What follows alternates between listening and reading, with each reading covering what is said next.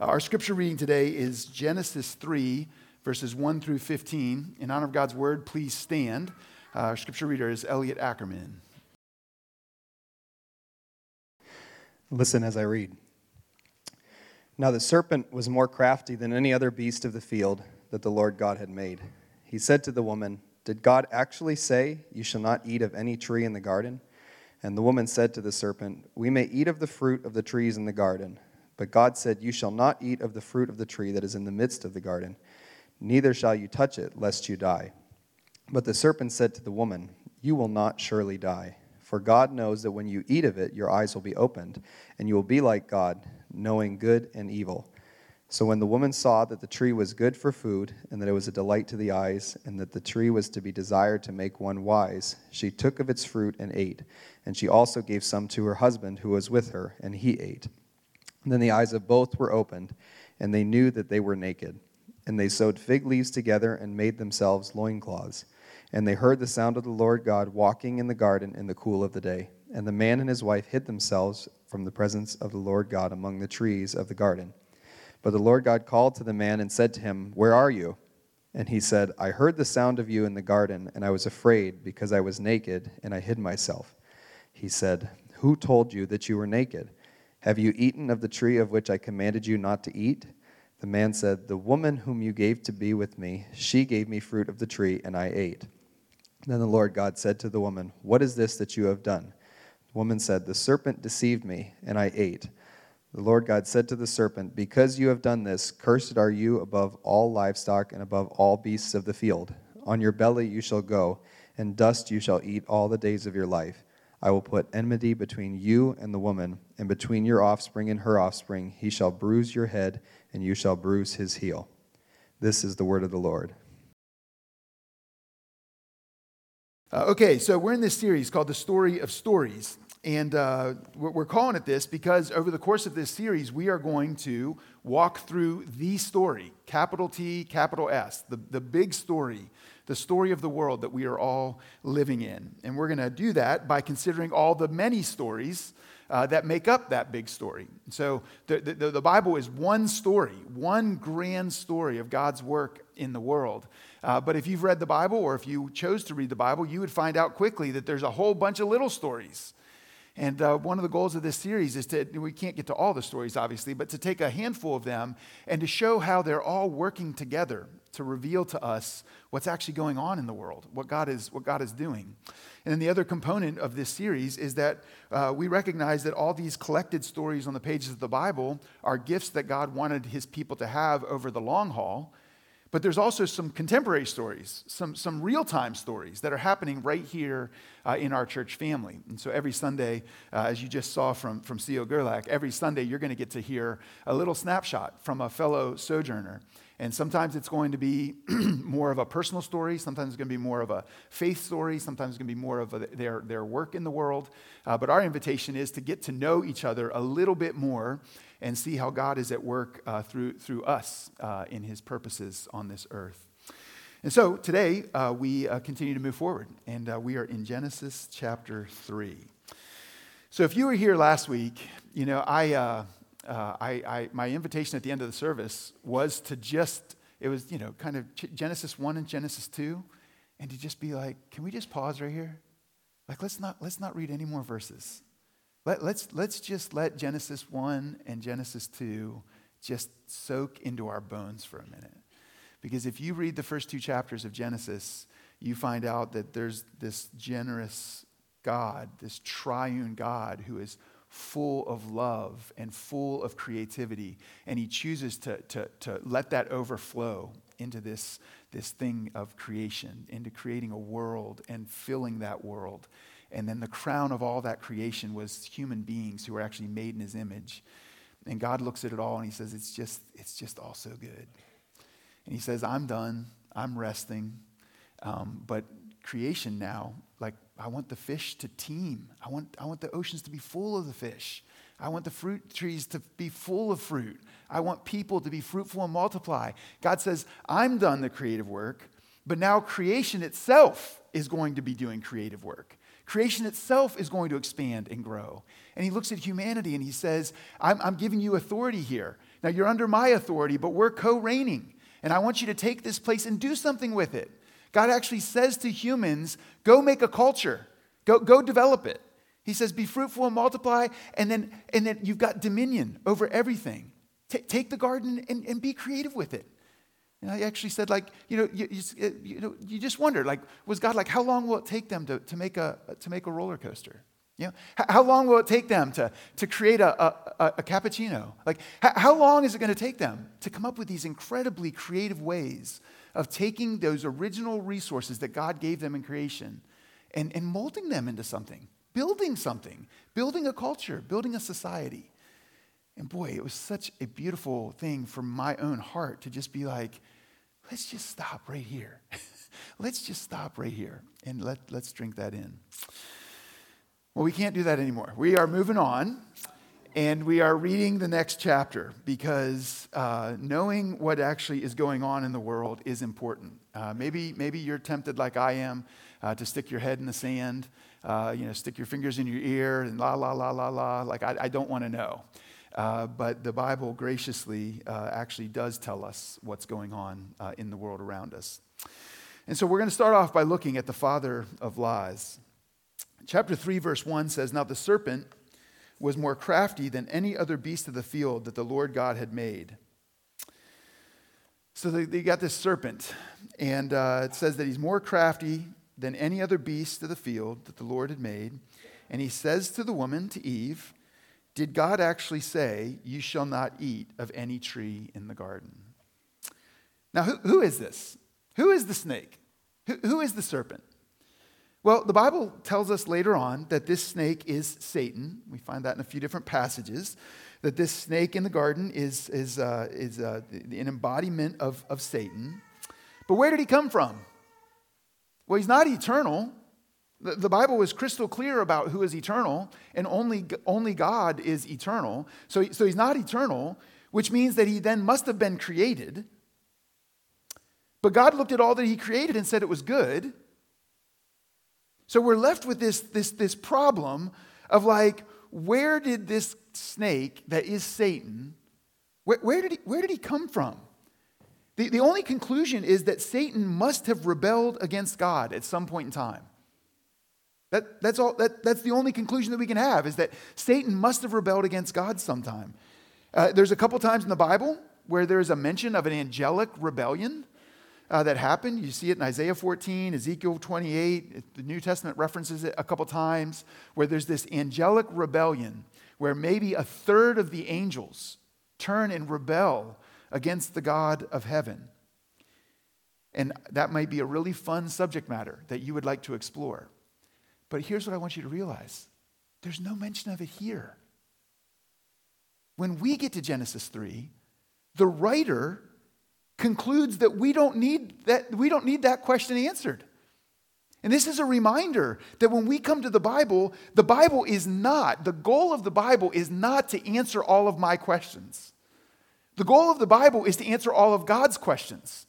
It's all the questions that God looks at and says, here's the questions that you really need. And as we come, and this story is just beginning, the writer of Genesis does not address that question. Later on, we find out who he is. Later on, we find out some ideas of maybe where he came from. But here, it's the, the goal is not to tell us where evil came from. The goal is to tell us, be aware that evil exists. The, the, the goal here seems to be like, open your eyes, wake up to the reality. You're not alone in the world. Evil is part of the story. Is evil eternal? No. Is Satan eternal? No. Where did it come from? That's not the question in Genesis 3. The question in Genesis 3 is uh, answering the fact that like, evil is here. Did, did you know that? And boy, is it here. And boy, it's important to see how Satan attacks. The place where Satan attacks is the very place of God's authority, his word. You know, over the first couple weeks of this series, I've emphasized the reality and the significance of God's word. If you were here for the first week of this series, just a couple weeks ago, uh, we spent the entire service talking about what is this book? What is this book that reveals to us the story? What is this book that contains all of these little stories? What, what is this thing? What is this? And we said, well, we call it the Bible, but it would also be appropriate to refer to it as the Word of God, the written Word of God that has been retained, it's been preserved so that you and I could have it. And here we are in the year 2022, and we have more access to it than is ever than anyone's ever had access. I mean, we, we, you know, your phone, you, you can not only have the Bible anywhere you want, but you can have all the versions of the Bible, all the translations. It's incredible the access that we have to the Bible, and God says, I've preserved it for you. I want you to have this written word. Well, then last week, we looked at creation. And what does creation point us to? God's spoken word that, that creation comes by God speaking. And so it's not that surprising that Christians have looked at the reality of God's word and had just a super high value to it. Because right off the bat, in the first chapter of the Bible, we find out that the God of heaven, when he talks, crazy stuff happens. Incredible things happens. He, he, he creates stuff out of nothing by just his word. By just his word. We also see him declare things good. By his word, he reveals that he has an opinion about stuff. He actually he has an opinion about what is good and what is bad, what is right and what is wrong. So in these first two weeks, there, has been an invitation to recognize the significance of the fact that the God of heaven speaks. He, he has spoken his word, his written word, and then he spoke creation into existence. Look at where Satan attacks. Look at where the serpent goes goes right at the authority of God's word. And this is the first time that we see the distortion of God's word. It's the first time where we see that God has spoken, but now somebody's going to do something with what God has said. And Satan goes right at it. Did God really say? You notice that? That's did God actually say, "You shall not eat of any tree in the garden"? Now, there's been, as you would guess, just an incredible amount of work that's been done on this passage. And so there's, you know, thousands and thousands and thousands of sermons that have taken all kinds of different perspectives and different angles. And there are a lot of beautiful ideas uh, that you can pull from this text. But our goal here is to actually recognize this as the unfolding of the story. And what I want to invite you to see is that Satan goes right at the authority of God's word and he undermines it. He twists it. Uh, what he says to Eve is not what God said. Did God actually say, You shall never eat of any tree in the garden? God didn't tell them that. But Satan's taking it and twisting it. He's undermining it. D- did God really say? And then he quotes God, but it's a wrong quote. It's just this manipulative effort to undermine God's word. And you know, thumbs up to Eve. In verse 3, Eve actually corrects Satan. She, she says, no, no, no, no, here's what he said. But this is a good thing to realize Satan doesn't quit. Satan's uh, distorting God's word, he's twisting God's word. Eve says, No, no, this is, this is actually what he said. Satan doesn't just be like, Oh, okay, I'll go get somebody else. No, he comes back again. He comes back with more. He comes back and pokes and tempts and twists and lies. In verse 5, he questions God's intentions. Why do you think God won't let you have that? You know what it is. He's keeping the good stuff from you. The best stuff he wants for himself. He doesn't want to let you in on that. That's why he's preventing you from that tree. That's why he told you not to eat that tree. Satan is fully committed to undermining God's work in the world, He's fully committed to undermining God's word in the world. And he is a liar. Jesus in John chapter 8 directly says that he is the father of lies. He's the origin of lies. That all the lies, all the distortions, he's the origin. He's the, he's the, he's the fountainhead. It all started right from him. Right, right here, the first time that we see God's word distorted, and it's Satan. It is this, it's this, this, this, uh, this act of, of evil deceit that is meant to undermine God's good work of creation, God's good design for creation. God's word to his creation? Satan's a liar. And he has never stopped. Never stopped. Verse 2, yeah, verse 2, he, he uh, verse 1, he's, he's after Eve. And if you keep reading through the Bible, you're going to see him after a whole bunch of other people. He is the father of lies, and he has never stopped. but regardless of all the lies, regardless of all the distortions, Eve didn't have to believe them. Regardless of all the lies and all the distortions and all the twists, Adam didn't have to believe them. But they did. They both did. And what you find happening in those next verses is that God's creatures believed the distortion, they believed the lie instead of believing God. Now, you might say, what, you know, what is so wrong with eating a little fruit? Man, I have, I have heard that said so many times. And guess what? I have thought that so many times. What is wrong with eating a little fruit? Well, let me offer two reasons why it's wrong. Kind of what's wrong with it. First, it's wrong because God told them not to do it. If you went back to chapter 2, verses 16 and 17, God point blank says, All this is yours. Don't eat of this tree. Don't eat of it. So this is blatant disobedience. It, it, uh, right off the bat, God is setting this tone that His word is good, that He has an opinion about what is good and bad, He has an opinion about what is right and what is wrong, right off the bat, and He tells them, don't do this. And then in the next chapter, they do that. It is blatant disobedience. But you could le- legitimately ask, why did God not want them to eat from the tree of knowledge of good and evil? That's what this tree is called the tree of knowledge of good and evil. Because if you and I look at the world, it's like, man, knowing good and evil seems pretty important. That seems like a pretty good skill set to have. Maybe I should eat quite a bit of that fruit. I need help figuring out what is good and what is bad, what is good and what is evil. Well, that, that leads to the second reason that this is a problem.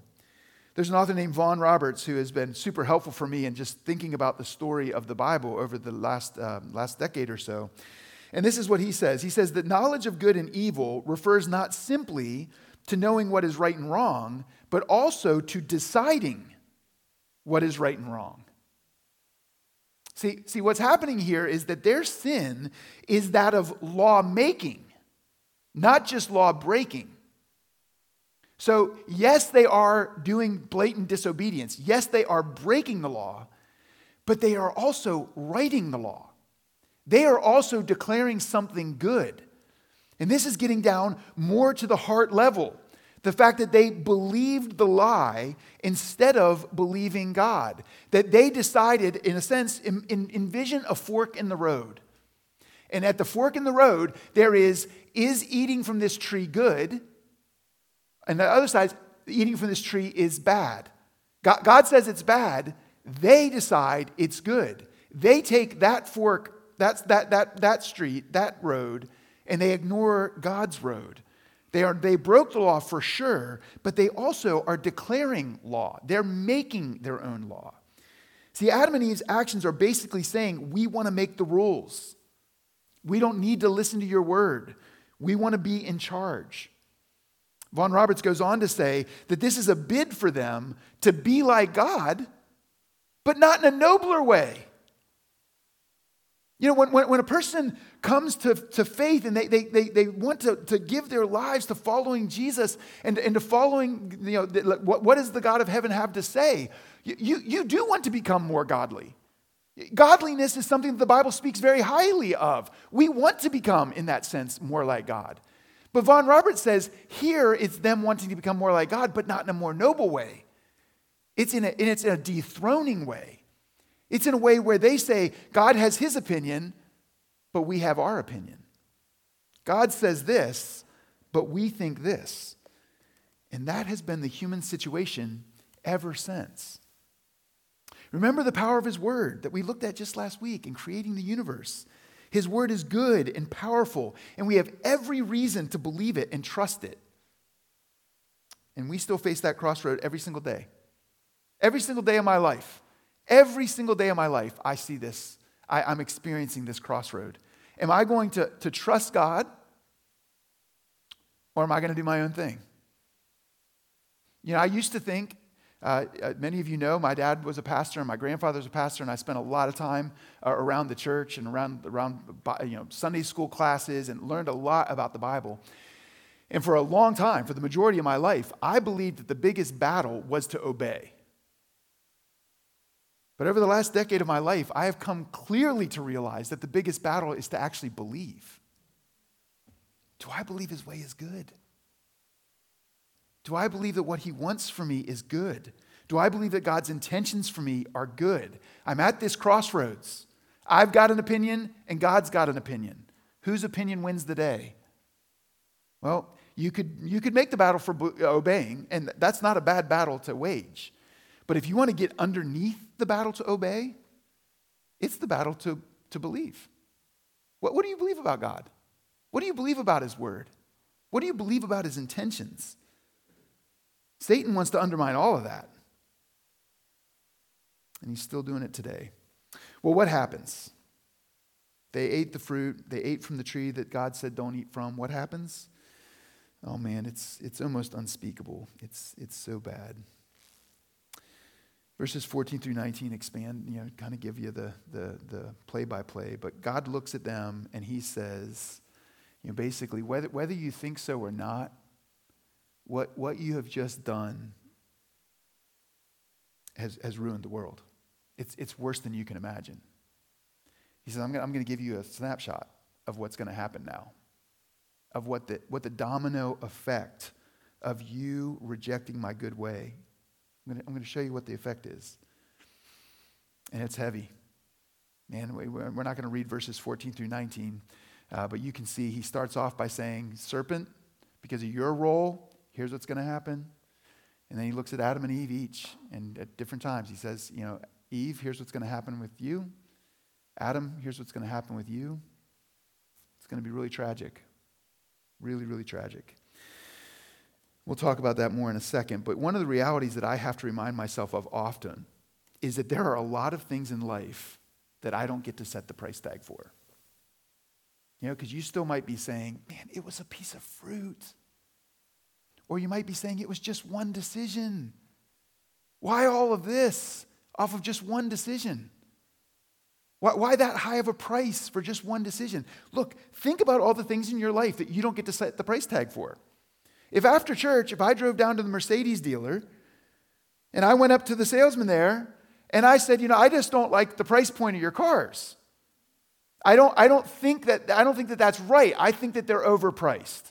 I see all kinds of cars they got four wheels, doors. You turn the key and they go on. You drive down. Like, you're overpriced. I, am I'm, I'm not going to pay that. How's that going to go? How, it, you're not going to end up with a Mercedes. I can, I can let you in on that part. Um, or, you know, there was a, a painting, Salvator Mundi, is this painting by Leonardo da Vinci. And maybe you heard the story of it.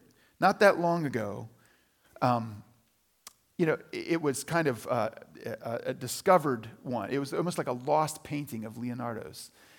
And um, you, you could look at that painting and be like, that's like a $20 canvas. That's like maybe $20 worth of paint. And then, yes, your labor, okay. Like, I, I'll give you $1,000. I'll give you $1,000 for that. Like, you, you could say it's overpriced. Do you, you want to know how much that sold for? $450 million, that painting. You disagree with that price tag? Like, I kind of disagree with that price tag. I think that's a little overpriced. Um, there's all kinds of things in that category that you look at it and you're like, whoa, I didn't expect it to be that much. God, in His grace, is revealing the severity of the situation. The all knowing God of heaven is in his grace pulling the veil off and saying, It's this bad. You might not understand why. Even in the year 2022, with all of the scholarship that's happened with a completed Bible, we still might not know exactly why.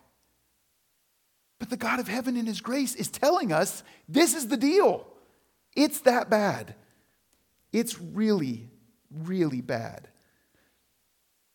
The result, the result of Adam and Eve's, Adam and Eve's sin, man, it's, it's separation. It's it, this word death. That's what, that's what the word death means. It means separation. And as God talks about the effects of this, he basically says everything's going to be, it's, it's going to be separated now. Everything's going to be torn apart. Humans' relationship with God, torn apart. Humans' relationship with each other, torn apart. Husbands' relationships with wives, wives' relationships with husbands, torn apart. Our relationship with ourselves, torn apart. So, spiritual, social, relational, psychological, all of this separation, all of this tearing comes from sin flooding into the world. God's good creation is vandalized, it's infected with sin. You know, my, when I was in college, I had a friend who was at a, uh, worked at a, his family owned a, a, pretty big dairy farm. And they would milk their cows and they would store their cows in, in tanks. And then uh, throughout the week, these milk trucks would come and they would fill the back of these milk trucks up with their milk. The milk truck would take the milk away, it would get processed and, and, you know, get, and get sold. Well, one time my friend, they were, they were loading up the, the milk truck, and I think the milk truck, if I remember right, I think it held like 5,000 gallons of milk. And they had filled it almost to the top and they needed to, they needed to top it off. They needed to finish it off. So they go to another tank in, in their, at their facility to top off the milk truck. And my friend hooks up the hose takes it up to the tanker and starts to fill it and almost immediately realizes that he hooked it up to the wrong tank and it was contaminated milk. And he shuts it off immediately and only like a few gallons had gone into the tanker but they sit there and they, be, they begin to realize the whole, the whole load is shot. And they end up dumping like 5,000 gallons of milk because of just a few gallons of contaminated milk. Aren't you glad? I, I'm glad. I'm glad that that's their standards. You've got a God, the God of heaven, looking at this earth and saying it's been contaminated. There's an infection that's gotten into the system, and He tells us it's way worse than the milk truck. It's going to grow. It's going to metastasize. It's going to get worse. It's going to spread. And it's going to spread into every single thing, into every single uh, human. One of my favorite authors uh, on this subject calls it the vandalism of shalom. Because this vandalism is so much worse if you've read Genesis 1 and Genesis 2. The second you've seen how good it was, this, this distortion, this vandalism, this infection is in, it's just infinitely worse. It was my wife's birthday this weekend. And on Friday, we went out to um, Empire Beach. And we got, uh, got there early enough to commandeer one of the fire pits. And uh, it was a perfect day. And as the sun started to set, you know, we started the fire, and like the wind died right down just enough to kind of keep any bugs away, but like calm wind. And the firewood was like perfect. And the, the waves were like lapping up gently onto the shore. There weren't a ton of people around. And you know, the sun is just starting to make its way to the horizon and it's gleaming off of, the, off of Lake Michigan. Uh, and it's just, if you haven't watched the sunset at Empire Beach, that's a, good, that's a good thing to put on your list for this summer. It's incredible, incredible. So, so good. And it's like my wife and I started talking about it. And we were just like, man, if it's this good here in a broken world, what, what must the kingdom be like? It almost, it almost feels like it's perfect right now. And just as we're saying that, an older lady comes slowly walking by, I think looking for Petoskey stones, I think. And she stopped right in front of us. and if you've seen people looking for Petoskey stones, it is not an enjoyable silhouette. and she's there for minutes. Now, she did move before the sun actually went all the way down. But we had an immediate example of the fact that it's like, yeah, the world is not right. Like in this most beautiful setting, in this most beautiful moment, everything else seems like it went right. And then, look, it, did, it didn't go right. It went wrong. And that's a fun example of the world being mangled up. But you and I know the, the, the, the real stories, the tragic stories, the relational strains, the physical illness, the loss of loved ones, the, the, the, the, the strain of communities, the inability of our political system to function with kindness and honesty. We see it every day. We see the effects of this vandalism every day. And this, this, this action by, by, by Adam and Eve to, to, to respond with disbelief of God's good word invited into the world this distortion. And it's worse than we can even put into words. There, there's so many things about Theo's story today that I love. But you know, she's meeting with people who are going through like tragedies, through, through really hard situations. And you ever wonder, like, why do we need that? Why do we need that kind of counseling? Why are people going through such hard times? Why are we in such need of that kind of help?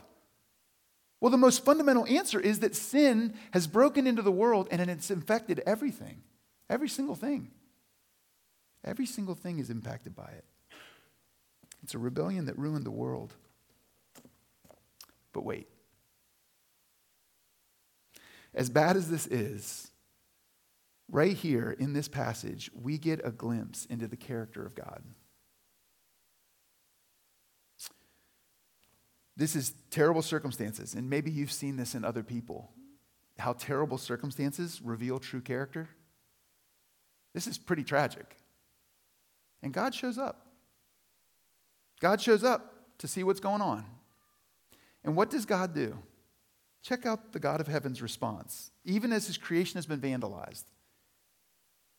He seeks them out. God comes and says, Where are you? Like he didn't know. No, it's, it's a question of invitation. Where, where are you? He asked them questions. Who, who told you you were naked? You know, one of these aspects of distortion, of separation, of, of the, the, the, the tragedy of sin is the, is the reality of, of shame. And Adam and Eve in the garden in Genesis 1 and 2 are walking around naked and they are unashamed.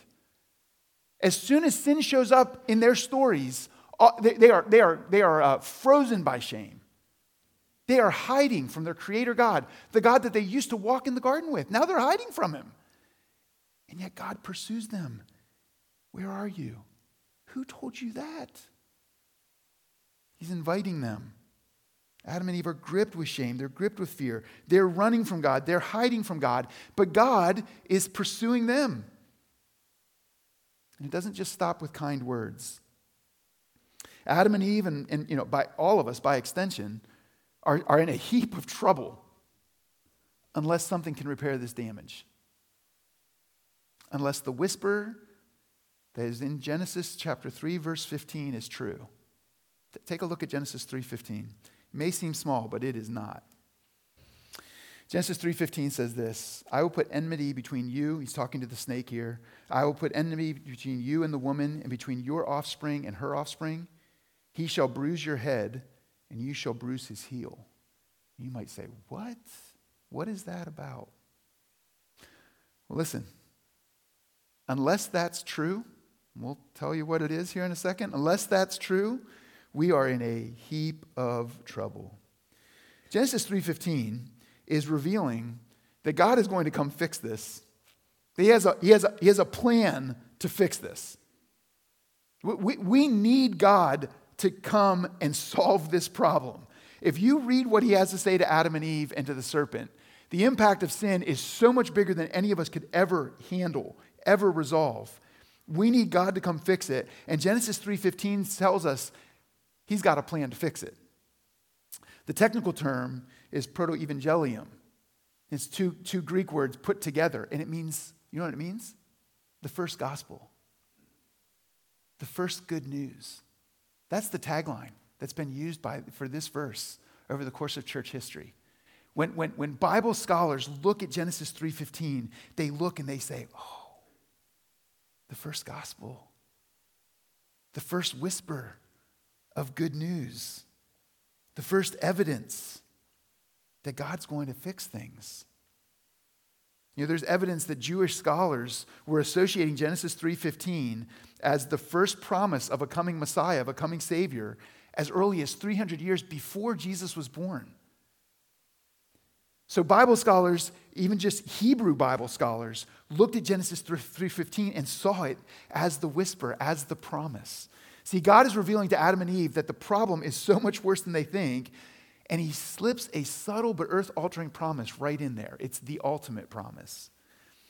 Now, if you're still wondering if this story should be considered as literal, I, I want you to see that the rest of the Bible treats it as literal.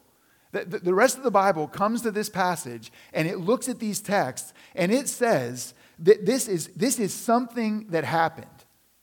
But a better question is this Can God actually keep the promise? Now, you might be saying, What is the promise?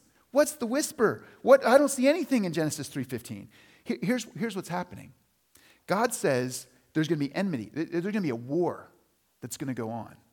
And you know where it's going to be seen? It's going to be seen in Satan's offspring and in Eve's offspring.